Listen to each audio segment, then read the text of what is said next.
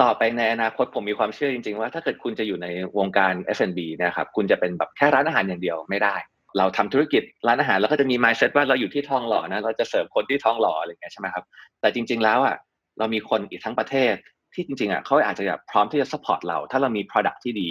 ถ้าเรามีช่องทางที่ดีที่เราจะ reach เขาได้ This is the Standard Podcast. Eye-opening for your ears. The secret sauce. สวัสดีครับ ผมเคนนักครินทร์และนี่คือ The Secret Sauce Podcast What's your secret? ไม่น่าเชื่อครับว่าเป็นระยะเวลาเกือบ 2 ปีแล้วครับ ที่พวกเราทุกคนใช้ชีวิตอยู่กับวิกฤตโควิด -19 ถ้ามองในมุมมองของผู้ประกอบการนักธุรกิจ ต้องบอกว่านี่คือพายุลูกใหญ่ที่ซ้ำเติมครั้งแล้วครั้งเล่า ตั้งแต่ระลอกแรกจนมาถึงระลอกที่ 3 และระลอกทีสี่4 มันเป็นวิกฤตที่ทำให้ผู้ประกอบการโดยเฉพาะร้านอาหาร บอบช้ำหนักเหลือเกิน การจะเอาตัวรอดจากวิกฤตได้ เราต้องรู้ตัวก่อนครับว่าเราอยู่ตรงไหนของวิกฤต ผมอ้างอิงเฟรมเวิร์กจาก m c k เคนซี่นะครับเขาบอกไว้ว่ามี stage ด้วยกันที่เราจะฝ่าฟันวิกฤต 5 ขั้นตอนเป็น5 re นะครับ re แรกคือ resolve หรือการแก้ไขปัญหาเฉพาะหน้า re ที่ 2 คือ resilience หรือการยืดหยุ่น re ที่ 3 คือ return หรือคุณสามารถเด้งกลับมาได้ re ที่ 4 คือ reimagine คือการมองอนาคตใหม่ และ 5 คือ reform คือปฏิรูปองค์กรของคุณทั้งหมด คุณเต้วรัตผู้ก่อตั้ง The Common แล้วก็แบรนด์กาแฟอย่าง Roots แล้วก็ร้านอาหาร Rose ครับ เป็นตัวอย่างของผู้ประกอบการที่ดีมากครับ ที่เขากำลังหาวิธีการต่างๆ ที่จะเชื่อมตัวเอง กระโดดข้ามจากคำว่า resilience return ไปสู่ reimagine ครับ งั้นเริ่มต้นตอนนี้ก่อนครับคุณเต้ให้เล่าให้ฟังนิดหนึ่งว่าโควิด ตั้งแต่รอบแรกที่เข้ามา จนมาถึงตอนนี้มันเป็นรอบ 3 อาจจะเป็นบอกเป็นระลอก 4 แล้วด้วยซ้ำเนี่ยมันกระทบกับธุรกิจของเรายังไงบ้างครับ อาจจะเล่าเป็นความเคลื่อนไหวความเปลี่ยนแปลงทีละระลอกก็ได้ครับตั้งแต่พวกเราเข้ามาอยู่ในสถานการณ์นี้ด้วยกันตั้งแต่ปีที่แล้วนะครับ เราต้องเปลี่ยนตัวโมเดลของธุรกิจมาเรื่อยๆแหละครับ ตลอดทั้ง4 4 wave นะครับก็มีผลกระทบค่อนข้างจะเยอะตั้งแต่ล็อกดาวน์ครั้งแรก เราก็ต้องปรับตัวมาทำการขายอาหารผ่านทาง food delivery หรือว่ามาทำการขายอาหารแบบผ่านช่องทางออนไลน์ต่างๆ ตอนแรกก็ก็ช็อกเหมือนกันครับเหมือนกับทุกคนแหละ คือไม่รู้ว่าควรจะต้องปรับตัวเองยังไงดี แต่เราก็พยายามเนี่ยแหละมองว่าโอเค ถ้าเกิดคนต้องอยู่บ้านออกมาข้างนอกไม่ได้ เราจะทำยังไงดีที่เราจะเอาของที่เราทำเนี่ยไปถึงบ้านคนมากขึ้นใช่ไหมครับแทนที่เขาต้องมาหาเราเราไปหาเขาก็ ทำเป็นแบบออนไลน์โกลเซอร์เล็ก ๆ ขึ้นมาครับ ชื่อตอนนั้นชื่อ Home Space Market ต่างของแบรนด์ต่างๆเนี่ยมาแพ็กเกจแล้วก็ส่งให้ถึงคนครับ ซึ่งก็ค่อนข้างจะไปด้วยดีในช่วงแรก แต่ว่าพอคนเริ่มเหมือนกับกลับมาทำงานมากขึ้น ไม่ได้ทำอาหารที่บ้านมีจำได้นะครับมีช่วงหนึ่งที่ทุกคนทำอาหารทำขนมปังทำอะไรกันเองที่บ้านกันทุกคน แต่ผ่านช่วงนั้นมาก็ดีมาตรงนั้นก็ค่อย ๆ ลงมาใช่ไหมครับ เราก็ปรับเปลี่ยนมาเปิดร้านใหม่ เราก็มาทำ Delivery แบบควบคู่กันไป นอกจากการทำ Delivery ซึ่งต้องบอกว่าเป็นแบบ ช่องทางสำคัญมากๆ ในตอนนี้ในการที่เราจะมีรายได้เข้ามาครับ เราก็ต้องมาดูจริง ๆ ว่าองค์กรเราเนี่ยมีความสามารถขนาดไหนในการที่จะเรียกว่าอยู่รอดแล้วกันนะครับ ซึ่งที่ผ่านมาใน 16 เดือนที่ผ่านมา เราก็พูดจริงว่าพยายามจะมีการปรับเปลี่ยนเรื่องทางทีมงานน้อยที่สุด หลาย ๆ ครั้งเองก็มาดูกันละว่าเราจะมาทำอะไรเพิ่มเติมได้ไหม เพื่อให้มีรายได้เข้ามา เพื่ออย่างน้อยมา cover ค่าใช้จ่ายของทางทีมงานได้ ตั้งแต่เริ่มมาจนถึงเดือนเมษาเนี่ยก็เรียกว่าทำได้ค่อนข้างจะโอเค เหมือนกัน ก็คือเรียกว่าอยู่มารอดมาได้นานกว่าที่ตัวเองคิดไว้อะไรเงี้ยครับแต่ว่าด้วยรอบที่ 3 เดือนเมษาที่ผ่านมาก็เป็นครั้งแรกจริงๆครับที่ต้องคุยกับพนักงานจำนวนเยอะ พอสมควรว่าต้องขอให้เขาเนี่ยต้องช่วย leave without pay ให้เรา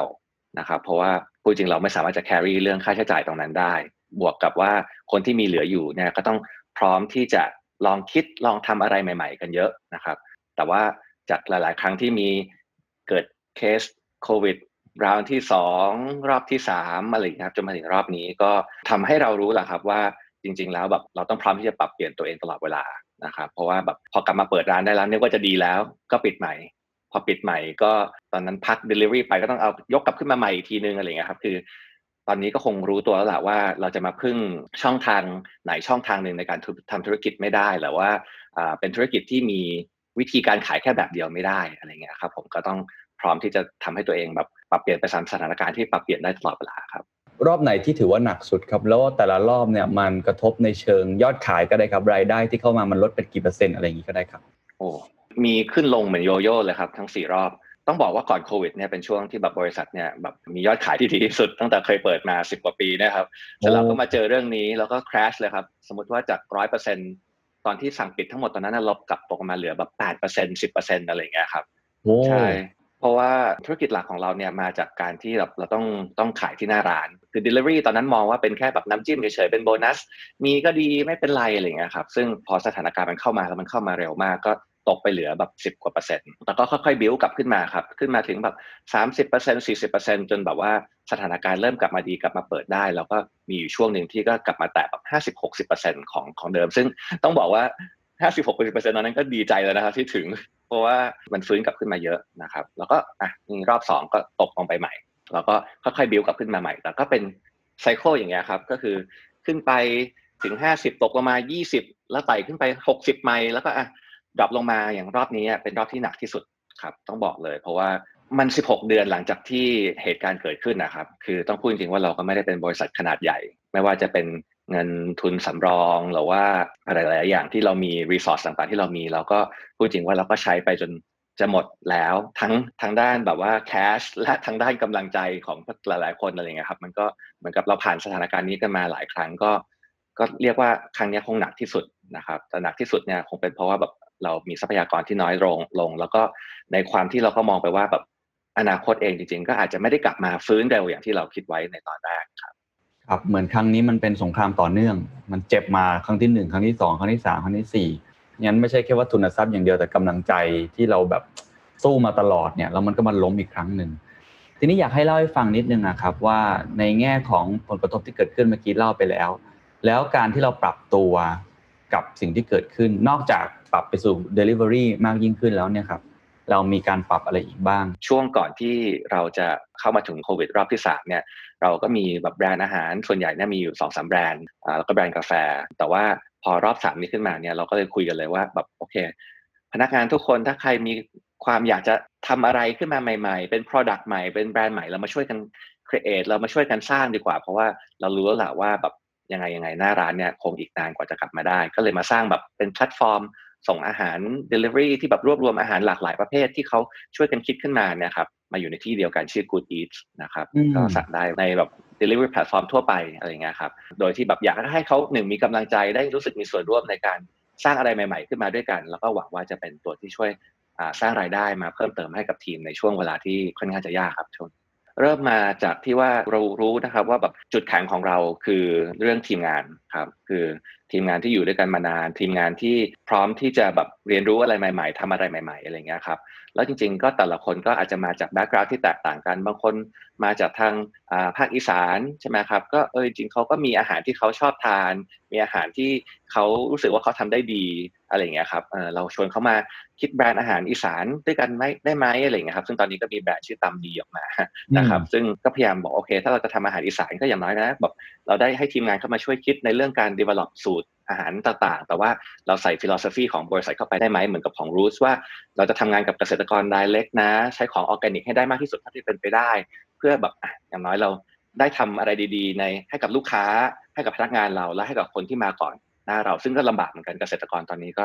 มีความยากลำบากเยอะถ้าเกิดร้านอาหารมีผลกระทบอะไรเงี้ยครับก็เป็นอะไรบางอย่างที่เหมือนกับพยายามใช้แนวคิดเนี้ยครับคิดอะไรใหม่ๆขึ้นมากับทีมงาน เพราะว่าอยากให้เขารู้สึกมี engagement อยากให้เขารู้สึกมีส่วนร่วมด้วยแล้วถ้าเกิด จะรอดไม่รอดไม่รู้นะครับ แต่ว่าอย่างน้อยเราได้ลอง เราได้เต็มที่ด้วยกันอย่างที่สุดแล้วผมว่าตอนนี้ทีม mentality และแบบว่าการที่ต้องทุกคนต้องมีส่วนร่วมในการสร้างความสำเร็จเนี่ยเป็นสิ่งสำคัญ อย่างที่บอกครับไม่รู้ครับว่าจะเป็นยังไงแต่ดีใจครับ และภูมิใจในทีมงานที่ทำได้ ก็คิดว่าสิ่งนี้ก็จะเป็นสิ่งที่ต้องพยายามทำต่อเนื่องไปเรื่อยๆ เพื่อให้ให้ทุกคนรู้สึกว่าตัวเองมีคุณค่าและมีกำลังใจ อะไรคือ key success ครับหรืออะไรเป็นบทเรียนที่เราได้ก็ได้ครับ ในการทำอาหาร ให้อยู่บนเนี่ยแอปพลิเคชันแพลตฟอร์มต่างๆ หรือทำยังไงให้คนมาสั่งเรา เพราะว่าก็ต้องบอกว่าพอรอบ 3 รอบ 4 เราจะเห็นเลยว่า ความตื่นเต้นของคนในการสั่งอาหารออนไลน์เนี่ยมันไม่เหมือนรอบแรกรอบแรกทุกคนยินดีช่วยกันสั่งใช่ไหมครับพอรอบเนี้ยมันเหมือนเป็นความคุ้นชินอะเราก็สั่งแหละผมก็สั่งเหมือนเดิมอะแต่ว่าคู่แข่งเยอะมากครับแล้วมันมีร้านอาหารเต็มไปหมดในนั้น อันนี้เราทำยังไงให้เรา stand out ออกมา อาจจะเป็นบทเรียน ที่ตัวเองได้รับมาก็ได้ครับ ในส่วน Delivery เองก็จะแตกต่างกับเรียกว่าแบบเกมออนไลน์แล้วกันนะครับ Food Delivery เองเนี่ยผมต้องบอกก่อนว่าผมเองเนี่ยไม่ได้มี success case เยอะในแง่ที่ว่าผมน่าจะมีเคสที่ fail เยอะกว่าเคสที่ที่สำเร็จแล้วกัน อันนี้ต้องพูดตรงๆนะเพราะว่าผมบอกว่าไม่เป็นไรเราเรา fail เรา fail ได้แต่เราต้อง fail เร็ว แล้วก็เลิกเร็ว อย่างน้อยเราเราพยายามทำอะไร เรามี effort ที่พยายามจะแก้ไขใช่ไหมแต่ว่าในส่วนที่เรียกว่าสำเร็จ โซฟาแล้วกันนะครับ ในส่วนที่เป็น food delivery ผมว่าเราต้องมี product ที่หนึ่งนะครับคือต้องมีความชัดเจนว่าเราแตกต่างกับคนอื่นยังไง ถ้าเกิดเป็นขออีกหนึ่งอย่างที่จะมาเป็นตัวเลือกให้กับลูกค้ามันยากมากเลยที่จะแบบว่าจะอยู่ได้ เพราะว่าคู่แข่งอย่างที่คุณเคนบอกตอนนี้แบบมหาศาลเลยครับ คือไม่ว่าจะเป็นตั้งแต่ air hostess pilot จนไปถึงคนที่ทำอาชีพหลายอย่างตอนนี้ก็มาทำอาหารกันหมดแล้วครับ ใช่ไหมฮะคือเพราะฉะนั้นเนี่ยตอนนี้แบบว่าคู่แข่งเยอะ แล้วผมว่า หนึ่งคือคือดีมาน่ะไม่ได้ไม่ได้คิดว่าน้อยลงนะครับ คิดว่าเยอะขึ้นด้วยซ้ำแต่ว่าคิดว่าผู้เล่นเยอะขึ้น แล้วก็กำลังซื้อของลูกค้าในตอนนี้จริงๆก็เริ่มมีน้อยลง อาจจะต้องมาซื้ออะไรที่แบบว่าอาจจะไม่ได้ตื่นเต้นมาก อาจจะไม่ได้แพงมาก อาจจะต้องเป็นแบบ essential จริง ๆ อันนี้ก็ต้องยอมรับว่ามันก็มีผลกระทบต่อแบบ food delivery เพราะฉะนั้นเนี่ยถ้าจะทำอะมีของที่แตกต่างที่ไม่เหมือนคนอื่น เข้าไปอยู่ใน segment หรือไปอยู่ใน category ของของที่ยังไม่ได้มีผู้เล่นเยอะผมว่าอันนี้เป็นสิ่งที่ ยังยังทำได้อยู่ แล้วก็ใช้โซเชียลมีเดียให้ให้เป็นประโยชน์จริง ๆ เพราะว่าใช่มีคนลงกันเยอะมาก แต่ว่าก็ยังน่าจะเป็นวิธีที่ดีที่สุดที่จะสร้างสามารถสร้าง awareness และสร้างแบบ interest product ของแบรนด์คุณได้ นี่ก็น่าจะเป็นฝั่งของ food delivery ซึ่งถ้าบอกว่าเป็นแบรนด์อะไรของเราตอนนี้ที่สุดก็น่าจะเป็นแบรนด์ชื่อ Monty's ครับ เป็นแบบแบรนด์เบเกิลสไตล์แบบมอนทรีออลซึ่งแบบเราเริ่มมามี product แค่หกตัวอย่างนะครับ แต่ว่าจริงๆ คนก็ เหมือนกับเข้าใจง่ายครับ แล้วก็มีความแตกต่างคนก็เลยกลับมาซื้ออยู่เรื่อยๆ กับอีกส่วนหนึ่งที่ผมมองว่าแบบน่าจะจำเป็นและสำคัญแล้วถ้าธุรกิจไหนมีได้ก็มีดี ซึ่งต้องบอกว่าช่วยแบบแบรนด์กาแฟของเราชื่อชื่อแบรนด์ Roots ได้เยอะมากอะไรเงี้ยครับคือส่วนที่เป็นออนไลน์ เพราะว่าจริงๆแล้วเนี่ยเราทำธุรกิจร้านอาหารเราก็จะมี mindset ว่าเราอยู่ที่ทองหล่อนะเราจะเสิร์ฟคนที่ทองหล่ออะไรเงี้ยใช่ไหมครับแต่จริง ๆแล้วอะเรามีคนอีกทั้งประเทศที่จริงๆอะเขาอาจจะแบบพร้อมที่จะ support เรา ถ้าเรามี product ที่ดี ถ้าเรามีช่องทางที่ดีที่เราจะ reach เขาได้ ซึ่งต้องบอกว่าแบบ ธุรกิจออนไลน์จากทีมงานรูทซึ่งแบบว่าเก่งมากๆครับ ตอนนี้ก็ต้องแบบว่าต้องขอบคุณเขามากๆที่ช่วยบิวขึ้นมาได้ก็โตขึ้นมาแบบเกือบ 3.5 เท่าจากตอนก่อนโควิดอะไรเงี้ยครับก็เป็นอะไรที่แบบช่วยทางทีม แล้วก็ทางแบรนด์แบบแอสโฮค่อนข้างจะเยอะก็เป็นอะไรบางอย่างที่ต่ก่อนนี้ก็มองว่าเป็นน้ำจิ้มเหมือนกันครับคิดว่าเอ้ยถ้ามีรายได้เข้ามาก็ดีเนาะมาช่วยส่งเสริมทางด้านแบบหน้าร้านหน่อยอะไรเงี้ยฮะแต่ว่าต้องบอกว่าตอนนี้เป็นเรียกว่าเป็น นิวชิปเป็นเรือลำใหม่ที่กำลังพาเราไปในที่ใหม่ๆนะครับตอนแรกต้องเปลี่ยน mindset ก่อนว่าลูกค้าเราไม่ใช่ลูกค้าที่อยู่ใน neighborhood อย่างเดียวแต่เป็นลูกค้าที่อยู่ในประเทศ เพราะฉะนั้นเนี่ยเราต้องมองว่าเรามี product อะไรใหม่ ๆ ที่จะมาเสิร์ฟคนที่อยู่ในที่ที่ไกลจากเราได้ไหมอตอนช่วงโควิดมาแรก ๆ เราก็เลยรู้สึกว่าเฮ้ยกาแฟโคบรูนะครับก็ต้องบอกว่าเราก็เริ่มทำโคบรูมาตั้งแต่เจ้าแรก ๆ เมื่อแบบเจ็ดแปดปีที่แล้วจนมาถึงตอนนี้ ลูกค้าก็ทานมาตลอดแต่เราไม่เคยมีโอกาสให้ลูกค้าเนี่ย สามารถเอากลับบ้านได้ไปทำกินที่บ้านเองได้ การที่เราแบบเหมือนกับพยายามเอาผลิตตัวนี้มาใส่ในแพ็กเกจที่สามารถเก็บได้แบบเป็นเดือนจริง ๆ ไม่มีอากาศเข้าไม่มีแสงเข้าแล้วส่งได้ทั่วประเทศอันนั้นเนี่ยก็เป็นอะไรบางอย่างที่เป็นเรียกว่าเป็น move ที่แบบทางทีมก็เสนอมาแล้วก็ช่วยทางด้านธุรกิจเยอะจริงๆ เพราะว่าตอนนี้เราก็มีสามารถจะส่งกาแฟ concentrate เป็นถุง คนจะอยากกินเมื่อไหร่ก็แค่เติมน้ำเติมนมอะไรอย่างเงี้ยครับผมส่งได้ทั่วประเทศ อันนั้นก็ทำให้ตลาดของของตัวเมล็ดกาแฟอย่างเดียวก็โตไปด้วย เพราะว่าคนสั่งกาแฟ cold brew แล้วก็อาจจะสั่งเมล็ดกาแฟด้วยอาจจะสั่งแคปซูลอาจจะสั่งอุปกรณ์ด้วยอะไรเงี้ยครับผมซึ่งมันก็ทำให้เรามีแบบโอกาสในการขยายธุรกิจต่อไปเรื่อยๆ ต้องบอกว่าโชคดี แต่ก็เป็นเกมใหม่ครับที่เราต้องมาเรียนรู้เยอะทำโฆษณายังไงดี ให้คนรู้จักเราให้เห็นเราทำโปรโมชั่นแล้วทำการจัดแพ็กเกจยังไง ให้คนมีความอยากจะซื้อมากขึ้นอะไรอย่างเงี้ยครับผมซึ่งก็ เป็นอะไรที่เรียนรู้ค่อนข้างที่จะใหม่เยอะเหมือนกันครับ ในปีที่ผ่านมา ถือว่าเป็นนิวชิปทั้งสองลำนะฮะ ไม่ว่าจะเป็นลำที่เป็นฟู้ดเดลิเวอรี่แล้วก็เป็นฝั่งออนไลน์ก็น่าสนใจทั้งคู่นะครับ พอพูดถึงเรื่องนี้ผมอยากชวนคุยเรื่อง finance นิดนึงครับนะเราพูดกันเป็นเรื่องอวิธีการปรับธุรกิจไปแล้ว เราพูดเรื่องการเข้าหาเข้าหาลูกค้าไปแล้ว หรือว่าภาพรวมในการจัดการพนักงานของเรานะครับ ในเรื่องของ finance ที่บอกว่ารายได้มันตกไปเนี่ยมันเป็นยังไงปกติคุณเต้มีวิธีการในการบริหาร finance ยังไง เพราะว่าของคุณเต้มันมีทั้งธุรกิจที่เป็น community ด้วยใช่ไหมครับ ผมไม่แน่ใจว่าเราคิดกับเอ่อ vendor ที่เข้ามายังไงนะ จะเป็นค่าเช่าหรือเปล่าผมไม่แน่ใจนะครับ แล้วก็มีร้านของตัวเองคือ Rose Rose หรือร้านอะไรหลายร้านเนี่ยเรื่องของ finance อาจจะมีความซับซ้อนนิดนึงปกติเราเป็นคน conservative ไหมครับหรือว่าเป็นคนที่แบบมุ่ง progressive ไปข้างหน้า เราเป็นคนจัดการเรื่องการเงินยังไงครับในการที่เรามีแบบ หลายธุรกิจมาก อาจจะไม่ได้บอกว่าจำนวนร้านนะครับ แต่ว่ามีประเภทธุรกิจที่แตกต่างกันเนี่ยจริงๆก็ต้องบอกว่าค่อนข้างจะยากครับในการจัดการการเงินในภาพรวม แต่ว่าที่ผ่านๆมาถ้าเกิดก่อนโควิด แล้วกันผมจะมองว่าโอเค เราจะพยายามบริหารทุกอย่างภายใต้แบบเรียกว่าบ้านเดียวกัน จริง ๆ แล้วไม่ได้ถึงกับเจาะลึกเข้าไปถึงแบบว่าโอเค ทุกแบรนด์จะต้องแบบทำได้ขนาดไหนยังไงจริงๆถ้าเกิดตัวครอบครัวใหญ่เรียกว่ากำลังก็ดีอยู่แล้วไปได้นะครับ ก็พยายามช่วยคนไหน ต้องมีบูสต์หน่อยแล้วก็ให้คนนี้คนไหนดีก็ไปช่วยคนนั้นอะไรอย่างเงี้ยครับผมซึ่งเรียกว่าเป็น family business ละกันทางด้านการเงินเองเราก็อาจจะมองว่าทุกคนคือของใครก็คือก็คือของครอบครัวแหละนะฮะแต่ว่าพอมีโควิดมาเราก็ต้องมามองแตกต่างกันขึ้นเยอะครับ เพราะว่า การที่จะมี operation ที่มีความ efficient มีความ lean เป็นสิ่งที่สำคัญมาก ๆ เพราะว่ารายได้มันหายไปเยอะใช่ไหมครับ ก็ต้องมาดูกันแบบละเอียดเยอะขึ้นว่าโอเค เราก็แตกออกมาว่าฝั่งที่เป็นฝั่งไลฟ์สไตล์นะครับก็ดูยาก ฝั่งไลฟ์สไตล์ก็จะมี The Commons นะครับซึ่งจะเป็นแบบห้างสรรพสินค้าขนาดเล็ก แล้วก็มี Little P ซึ่งเป็นธุรกิจที่ทำเกี่ยวกับทางด้านกิจกรรมเกี่ยวกับเด็ก ตรงนี้ก็จะแยกเป็นห้องหนึ่งสองห้องที่เหลือก็คือห้องที่เป็นห้องกาแฟนะครับทางแบรนด์ Roots ก็คือว่าโอเค ธุรกิจที่เกี่ยวข้องกับทางด้านคาเฟ่เกี่ยวกับกาแฟอันนี้เราก็มาดูแยกกับอีกส่วนหนึ่งก็คือส่วน food ซึ่งก็คือจะเป็นร้าน Roast เอง ร้าน Ocken เอง หรือว่าการทำ Delivery อะไรต่างๆ คือต้องมาเริ่ม มองแยกกันมากขึ้น และดูว่าเราจะจัดการแต่ละส่วนยังไง ให้มีความ efficient และมีความ lean ที่สุดเท่าที่จะเป็นไปได้ พูดถึงฝั่งไลฟ์สไตล์ก่อนแล้วกัน ซึ่งต้องบอกว่าแบบ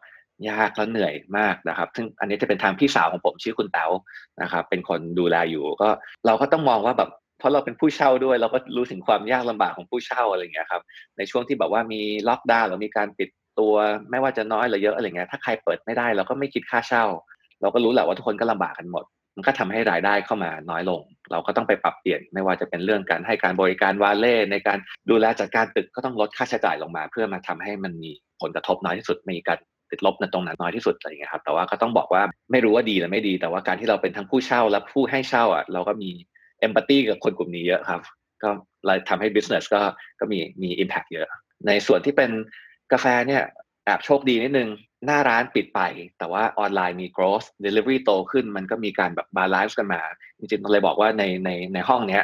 ค่อนข้างจะ stable ที่สุดใน 16 เดือนที่ผ่านมา แล้วมี growth ในบางส่วนอะไรเงี้ยครับ ก็เลยเรียกว่าโชคดีไปทีมนี้ก็เลยเหมือนกับ ในห้องนี้โอเคนะ ก็อาจจะไปช่วยข้างๆบ้าง ในส่วนฟู้ดเนี่ยจะเป็นส่วนที่แบบ tricky สุดและยากสุด ราะว่าที่ผ่านมาองค์กรเราก็แบบเป็นธุรกิจที่ได้รายได้มาจากหน้าร้านเยอะ แล้วหน้าร้านของร้านโรสหรือว่าร้านออฟเคนอย่างเงี้ยโอ้พนักงาน 50 คนต่อร้าน 30 คนต่อร้านอะไรอย่างเงี้ยครับคือรวมๆกันแล้วฝั่งฟู้ดก็แบบมากกว่า 200 กว่าคนอันเนี้ยก็พูดจริงว่าก็มีความหวังแล้วนะว่าปีที่แล้วว่าเฮ้ยเราจะผ่านไปด้วยกันได้ เรายอมเจ็บจากส่วนอื่นๆ เพื่อมาโปะในส่วนนี้ แต่ว่าทีมต้องไปด้วยกันได้ แต่ว่าต้องบอกครับว่าว่าว่าหนักมากนะฮะเพราะว่าการที่แบบบริษัทขนาดเราซึ่งเล็กถึงกลางต้องมาแบกรับ ภาระของค่าใช้จ่ายต้งไม่ว่าจะเป็นค่าเช่าของหลาย ๆ ที่ที่ก็ลดบ้าง แต่อาจจะลดไม่เยอะหรือว่าค่าคนหนึ่งร้อยเปอร์เซ็นต์เนี่ยมันมันก็ก็เหนื่อยแล้วต้องบอกว่าการที่ดู finance เนี่ยตอนตอนแรกดูเป็นภาพรวมตอนเนี้ยต้องเริ่มมาดูแยก แล้วก็ต้องดูว่าในตอนนี้เอง ซึ่งเรามีแบบทรัพยากรไม่ว่าจะเป็นเงินทุนที่มีน้อยลงแล้วเนี่ย เราจะทำยังไงให้แต่ละส่วนเนี่ยมี loss น้อยที่สุด และสามารถไปต่อข้างหน้าได้ ในสถานการณ์นี้ผมว่ามันไม่ใช่จบแบบหนึ่งร้อยี่สิบวันอะไรเงี้ยครับ มันน่าจะมันน่าจะนานกว่านั้นอีกเยอะ ก็ต้องต้องอยู่ไปให้ได้เพื่อจะกลับมาได้ในในโมเมนต์นั้นครับ การแบ่ง BU ธุรกิจแบบนี้ที่เป็นไลฟ์สไตล์เป็นฟู้ดเป็นคาเฟ่แล้วก็จัดการทีละอันให้มันอยู่ได้ด้วยตัวมันเองอันเนี้ยข้อดีข้อเสียของมันคืออะไร ผมเข้าใจว่ามันก็จะอาจจะทำให้เราโฟกัสได้มากขึ้นถูกไหมครับ แล้วก็อาจจะเห็นตัวไหนที่มันพอไปได้ก็โกดไปเลย ตัวไหนที่อาจจะต้องช่วยก็จัดการมันไปก่อน อันเนี้ยคุณเต้เล่าให้ฟังหนึ่งว่าพอเราเปลี่ยนมาเป็นแบบนี้เนี่ยมันมันช่วยเราในการเดินหน้าต่อยังไงครับ มันช่วยให้เราเห็นว่าเราควรจะหยุดอะไร เราควรจะเลิกอะไร คือหยุดเนี่ยอาจจะหยุดชั่วคราวนะครับ เราควรจะเลิกทำอะไรเลยเราเราควรจะไปลุยเรื่องอะไร ผมว่าอันเนี้ยมันเป็นสิ่งที่สำคัญ ซึ่งตอนเนี้ยภาพมันก็ชัดขึ้นแล้วแหละว่าเราควรจะไปลุยเรื่องอะไร หยุดเรื่องอะไรหรือว่าเลิกเรื่องอะไร ผมว่าคนที่ทำธุรกิจอาหารน่ะ เราไม่ได้เป็นคนที่ทำด้วยหัวอย่างเดียวหรอก ถ้าเราคิดว่าเราจะมาสร้างกำไรอย่างเดียวหรือว่าใช้หัวในการทำธุรกิจอย่างเดียวอะมัน ผมว่ามันไม่ใช่ธุรกิจที่คุณอยากอยู่หรอก คนที่อยู่ในธุรกิจเนี่ยเราทำเพราะใจเยอะ เราทำธุรกิจเพราะใจเยอะ เราทำธุรกิจเพราะความรักเยอะ เราทำธุรกิจเพราะเราแคร์เกี่ยวกับคนเยอะ จริง ๆ แล้วเรื่อง finance มันก็มาบอกให้เรารู้ว่าการตัดสินใจที่ถูก ทางด้านการตัดสินใจด้วยสมองเนี่ยมันควรจะเป็นยังไง แต่ว่าต้องมาขัดกับการที่ทำธุรกิจด้วยหัวใจด้วยในบางทีอะไรเงี้ยครับ แต่มันก็คือ balance อะครับที่ตอนนี้ผมก็ต้องพูดตรงๆว่า เราก็ต้องไม่ไม่ใช่หัวใจอย่างเดียวนะ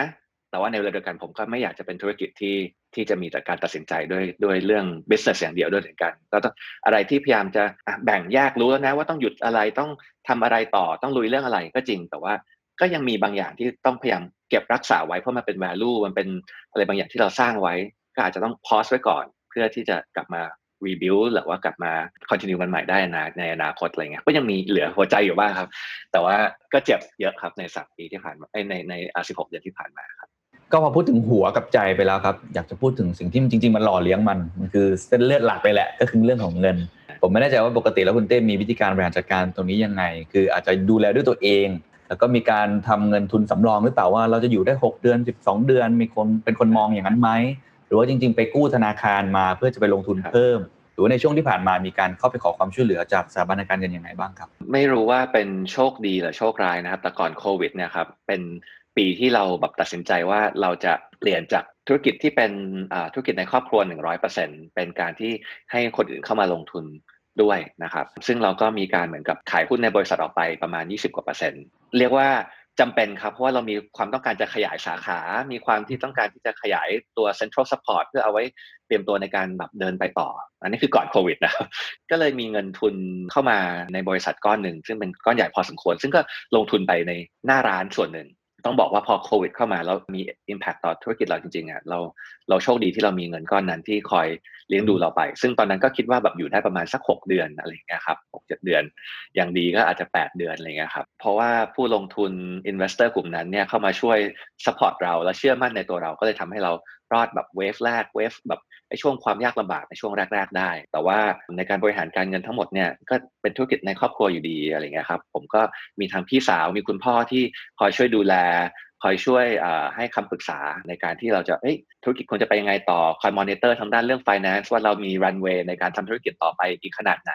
ในแต่ละช่วง แล้วถ้าเกิดช่วงไหนที่ถ้าพูดจริงตอนช่วงปลายปีที่ผ่านมาก็แบบพูดจริงว่าก็ใกล้หมดจริง ๆ ครับ เราก็เลยต้องไปหา partner ใหม่ ๆ เข้ามา ในธุรกิจของเรา แต่ว่าคราวนี้อาจจะเป็น partner ในเชิงที่ว่าไม่ได้เข้ามาซื้อหุ้นในบริษัท แต่เป็น partner ในการที่จะเอาแบรนด์ของเราบางแบรนด์เนี่ยไปขยายต่อได้ โดยที่เราไม่ต้องลงทุนด้วยตัวเอง อันนี้ก็เป็นแบบกลยุทธ์ทางด้านธุรกิจที่เราก็ต้องทำเข้ามาเพื่อให้เรามีหนึ่งคือมีรันเวย์มากขึ้น จากเงินทุนที่อาจจะได้เข้ามาเพิ่มเติม หรือว่ามีอนาคตให้กับธุรกิจของเราในบางแบรนด์อะไรอย่างเงี้ยครับแต่ว่า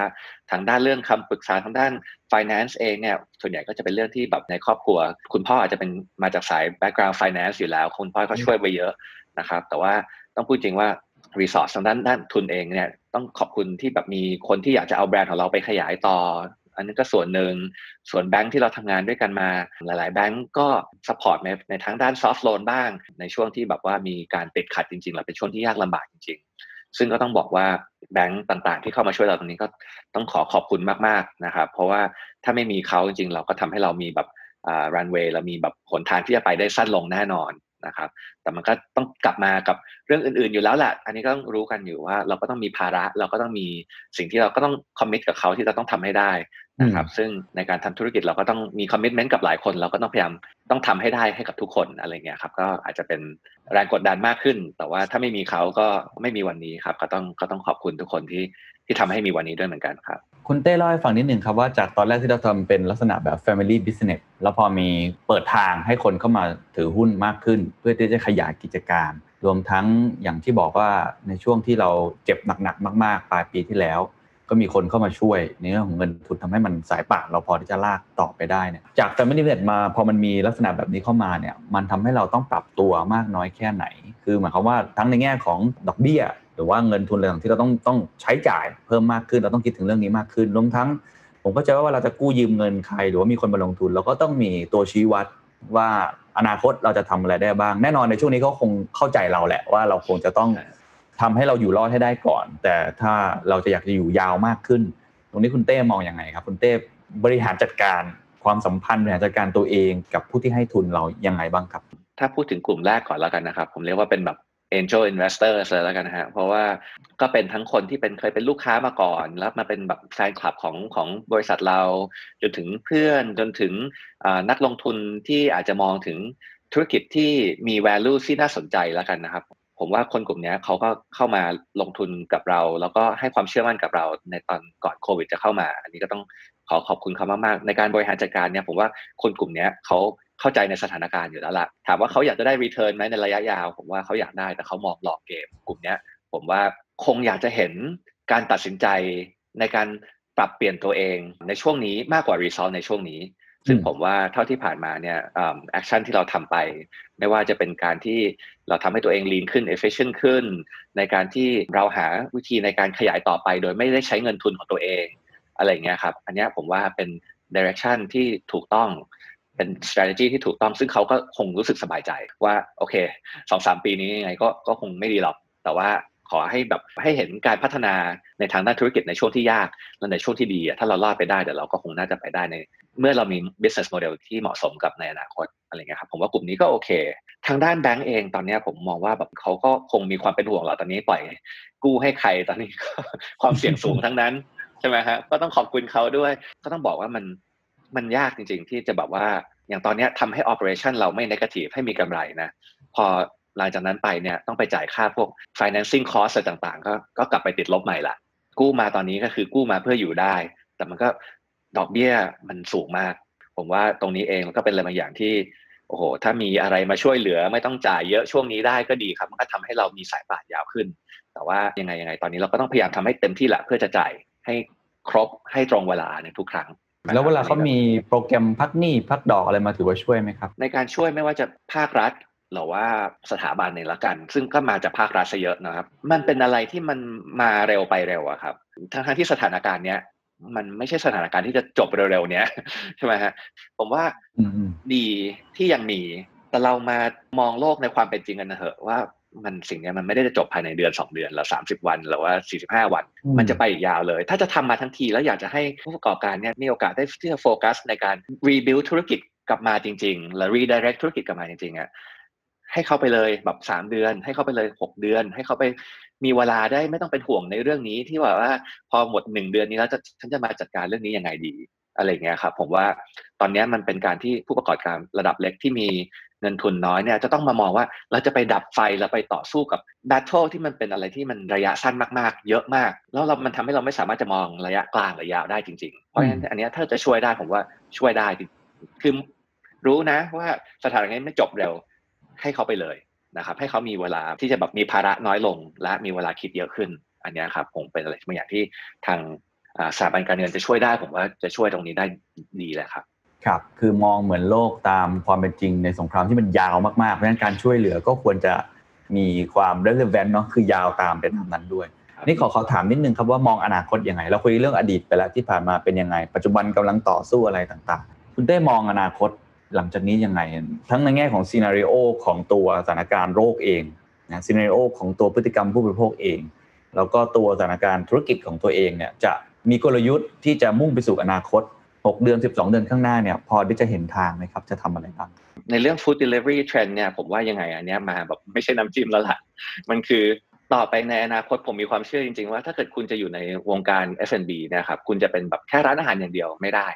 คือเปิดแค่หน้าร้านอย่างเดียวแล้วรอคนเดินเข้ามาไม่ได้ คุณต้องเป็นแบรนด์ที่มีความแบบดินามิกมากขึ้น ไม่ว่าไปหน้าร้านยังไงอันนี้เดี๋ยวกลับมาแน่นอน แต่เวลาเนี้ยมันแค่ยังไม่ใช่เวลาที่เหมาะสม แต่คุณก็ต้องมีประสบการณ์อะไรที่แตกต่างกันจริง ๆ กับคนอื่น เพื่อจะทำให้คนเนี่ยอยากจะเดินทางไปหาคุณ เมื่อเวลามันมันเหมาะสม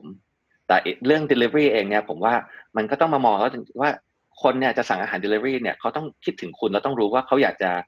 เลือกคุณเพราะว่าอะไร เพราะฉะนั้นเนี่ยคุณก็ต้องมีความแตกต่างมีจุดเด่นอะไรบางอย่างที่ทำให้คุณเนี่ยเป็น top of mind ของลูกค้า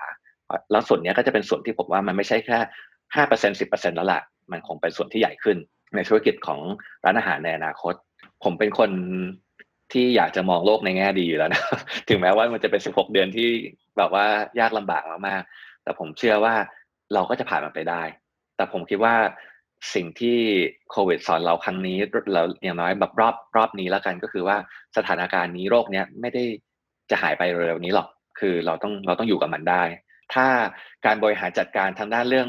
วัคซีนเข้ามายิ่งรวดเร็วขนาดไหนก็น่าจะยิ่งช่วยทุกคนได้เร็วมากขึ้น แต่ดูจากสถานการณ์นี้แล้วเนี่ยคิดว่าในปีนี้ยังไงก็ยากครับที่จะกลับมาฟื้นได้ ผมว่าอย่างเร็วที่สุดจริงๆอะก็ปลายปีอาจจะเริ่มกลับมาเปิดอะไรบ้าง แต่ว่าถ้าเกิดเริ่มกลับมาเปิดในส่วนร้านอาหารก็ต้องมี step ที่ทางรัฐบาลจะจะมีมาให้อยู่แล้ว ไม่ว่าจะเป็นค่อยๆเปิด 25เปอร์เซ็นเปิด 50เปอร์เซ็นเปิด 75กว่าจะกลับมาเปิด full ได้หมด quarter หนึ่งปีหน้าละอืมคือไม่ได้มองแบบว่าเข้าข้างตัวเองละ ผมมองว่าในในโลกความเป็นจริง ไม่ต่ำกว่า6ถึง8เดือน กว่าที่จะกลับมาเรียกว่า หายใจหายคอได้กลับมาปกติในระดับหนึ่งปกไม่ไม่ได้เหมือนก่อนโควิดนะครับแต่ว่าเรียกว่าได้ระดับหนึ่งอะไรเงี้ยครับผมว่าก็ต้องเตรียมตัวต้องสร้างสายป่านและรันเวย์ให้ตัวเองมียาวถึงจุดนั้น อะไรที่ต้องหยุดไปก่อนพอสไปก่อนได้ก็ต้องพอสไปก่อนอะไรที่ดีแล้วเติบโตได้ก็ทำไปก่อนในความที่แบบต้องมีความระมัดระวัง ผมว่าเรื่องโรคเนี่ยยังไงก็อยู่กับเรานะครับในทางด้านธุรกิจเองเนี่ยหกถึงแปดเดือนอย่างเร็วกว่าจะกลับมา แต่ว่าผมก็เชื่อว่ายังไงยังไงก็กลับมา คือยังไงยังไงเรื่องอาหารน่ะคือคนก็ต้องกินยังไงคนก็ต้องดื่ม เรื่องการที่คนจะออกมาแฮงเอาท์มาโซเชียลแก t เ e อริงเราเป็นโซเชียลแอนิมอลยังไงคนก็ต้องออกมาเจอกันเพราะฉะนั้นผมไม่ได้ห่วงในลองเทอมว่าร้านอาหารที่เป็นหน้าร้านจะอยู่ได้หรือเปล่า หรือว่า community space อย่าง the commons อย่างเงี้ยจะอยู่ได้หรือเปล่า แต่ว่ามันก็คงมีเวลาของมันที่จะกลับมา แต่ในระหว่างนี้เองเนี่ย เราคงต้องมามองจริง ๆ ว่า เราเก่งเรื่องอะไร ความยูนิคหรือความพิเศษ ความแตกต่างของเราคืออะไร และ จริง ๆ แล้วอะในหกถึงแปดเดือนข้างหน้าเนี่ย เรายังอยากจะทำเหมือนเดิมกับที่เราเคยทำมาหรือเปล่าหรือว่าจริง ๆ แล้วเนี่ยเราควรจะมาโฟกัสในสิ่งที่เราทำเก่งจริง ๆ แล้วบางเรื่องที่เราไม่เก่งหรือบางเรื่องที่เราอะไม่ควรจะทำอะเราหา partner เข้ามาทำได้ไหม เพราะว่าในระยะยาวอะผมมองว่าถ้าจะอยู่ไปได้อะเราคงไม่สามารถเป็นทุกอย่างและทำทุกอย่างได้ด้วยตัวเอง เราคงต้องหาคนที่จะเข้ามาช่วยทำอะไรบางอย่างที่เราไม่เก่ง หรือว่าเราไม่มี แต่ว่าโฟกัสในเรื่องที่เราทำได้ดีให้ดีมากขึ้นในดีในส่วนของเราได้แบบยิ่งมากกว่าเดิม อันนี้ผมว่าเป็นสิ่งที่เป็นเอาลุกของในอนาคตของผมแล้วกันว่า คงจะเป็นอย่างนี้มากขึ้น เพราะฉะนั้นเนี่ยก็คงเห็นธุรกิจหลายๆธุรกิจเข้ามาจอยทำอะไรด้วยกันมากขึ้น ไม่ว่าจะเป็นการ take over เป็น partnership ใหม่ๆ แล้วเป็นการที่ตัวเองแบบ downsize ใน area ของการทำธุรกิจของเรามาโฟกัสในเรื่องอะไรมากขึ้น แล้วทำตรงนั้นในจำนวนที่เยอะขึ้นอะไรอย่างเงี้ยครับ ผมว่าอาจจะเป็น outlook ที่ผมเห็นในในธุรกิจไม่ว่าจะเป็นของของตัวเอง Commons เองเนี่ยเราก็กลับมามองแล้วกันว่า จริง ๆ แล้วเราคือสถานที่หรือจริง ๆ แล้วเราคือคนสร้าง community เราอะไม่ได้ชอบนะที่ต้องไปวิ่งหาที่ต้องไปวิ่งหาเงินทุนเข้ามาสร้างสถานที่สถานที่หนึ่งอะไรอย่างเงี้ยครับเราต้องมาแมทแม a สถานที่นั้นด้วยแบบโอ้โห cost เสียไปหมด จริง ๆ เราคือคนที่อยากจะสร้าง community ที่ มีคนที่มีความคิดคล้ายๆ กันเข้ามาอยู่ด้วยกัน เข้ามาแชร์ไอเดียกัน เข้ามา hang out กัน พา vendor ที่มีความแตกต่างเข้ามาอยู่ด้วยกันกับที่มีอยู่ในตลาดอืมอืมจริงๆ แล้วเราไม่ต้องเป็นผู้ลงทุนก็ได้นี่ เรารู้นี่ว่าเรามี property developer เยอะแยะหมดเลยที่ตอนนี้มีสถานที่แต่ว่าไม่มี content อืมอะไรอย่างเงี้ยครับ อันนั้นก็เป็นแบบเหมือนกับ mindset ที่เราต้องเริ่มเปลี่ยนไปแล้วว่าเฮ้ยเราอาจจะทำน้อยลงนะ แต่ในการที่เราเป็น content creator เป็น community creator เราจะทำยิ่งให้มันยิ่งยิ่งดีขึ้นก็ได้ หรือว่าฝั่ง Roots เองอย่างเงี้ยเออจริง ๆ แล้วแบบเราต้องเป็นคนที่จะต้องระดมเงินทุนมาแล้วมาสร้างหน้าร้านอย่างเดียวหรือเปล่าหรือว่าจริง ๆ แล้วเราจะมาโฟกัสกับเรื่อง supply chain เรื่องการ develop ตัวแบรนด์เรื่องตัวแบบตัว product ให้ยิ่งดีมากขึ้น train บาริสต้าให้เก่งเยอะขึ้นแล้วจริงๆเราอาจจะ partner กับคนที่อาจจะแบบอยากไปเปิดร้านควบคู่กับเรา เขาอาจจะเป็นคนเจ้าของสถานที่นั้นเป็นเจ้าของ asset นั้นนะ แต่ว่าต้องเติบโตใน direction ที่เป็น direction ของ Roots ที่ยังต้องแคร์เกี่ยวกับเกษตรกรและคนที่ทำงานมากที่สุดอะไรเงี้ยครับคือผมว่าเราต้องเริ่มมามองตัวเองว่า เราอยากจะลงทุนในเรื่องอะไร เราอยากจะโตไปในรูปแบบไหนแล้วเราหาคนที่ จริง ๆ ก็ต้องการสิ่งนี้ด้วยกันเหมือนกันหรือเปล่าแต่มามาจับมือกันแล้วหาทางโตไปด้วยกันได้ยังไงได้ไหมอะไรอย่างเงี้ยครับผมโอ้สิ่งที่คุณเต้พูดจริงๆ คือการ reimagine ตัวเองเลยนะครับ คือการ reinvent ขอบเขต boundary ที่เรามีอยู่ ไม่ใช่แค่ทำ property อย่างเดียวแล้ว ไม่ใช่แค่ทำแค่ร้านกาแฟ แต่เอาองค์ความรู้ซึ่งมันคือคอนเทนต์ ออกไปกระจายส่วนอื่น โอ้น่าสนใจมากนะครับแล้วก็เป็นกำลังใจให้ว่ามันจะขยายแล้วไปทำอะไรได้บ้างนะครับทีนี้มาถึงสุดท้ายแล้วกันนะครับพอพูดมารู้สึกว่าคุณเต้เป็นคนที่มองโลกตามความเป็นจริงนะครับ realistic แต่ขณะเดียวกันก็ยังมีความหวังอยู่ ก็คือยังยังพยายามทำในสิ่งที่ตัวเองทำได้ แล้วก็ต่อสู้ไปในสถานการณ์ที่ยากลำบากแบบนี้เลยอยากให้คุณเต้พูดถึงความหวังนิดนึงหรือการให้กำลังใจ ผมไม่แน่ใจว่าปกติให้กำลังใจตัวเองยังไง ให้กำลังใจทีมงานยังไง อาจจะแชร์ให้กับทุกท่านนะครับ ว่าปกติร้านอาหารแบบเราที่เหนื่อยจริง ๆ ครับ ยากลำบากจริง ๆ เราเราสร้างกำลังใจให้ตัวเองอยังไงเผื่อจะเป็นประโยชน์กับคุณผู้ฟังทุกท่านครับ ตอนนี้ทุกคนคงมีทั้งความเหนื่อยล้า มีทั้งแบบรอยแผลจากสถานการณ์โควิด เองหรือว่าความตอนนี้อาจจะเป็นอีกอีก feeling หนึ่งคือแบบเริ่มเบื่อเริ่มเหนื่อย เริ่มไม่รู้ว่าตัวเองจะทำสิ่งนี้ไปเพื่ออะไรอะไรเงี้ยฮะคือผมว่า ผมเข้าใจได้ครับ ผมผมก็มีความรู้สึกอย่างนั้นอ่าอาจจะมองแล้วกันว่าจริง ๆ แล้วอะถ้าเกิดอะไรที่คุณทำมาไม่ว่าจะกี่ปีก็เหอะ แล้วมันเคยประสบความสำเร็จมาแล้วเนี่ย มันคงมีสาเหตุละที่สิ่งนั้นนะมันประสบความสำเร็จที่มันเป็นสิ่งที่คนต้องการเป็นสิ่งที่ดี มันคืออะไรลองกลับไปคิดดูอีกทีนึงว่ามันคืออะไรเหรอที่พาให้เรามาถึงจุดนี้ได้ เหมือนกับ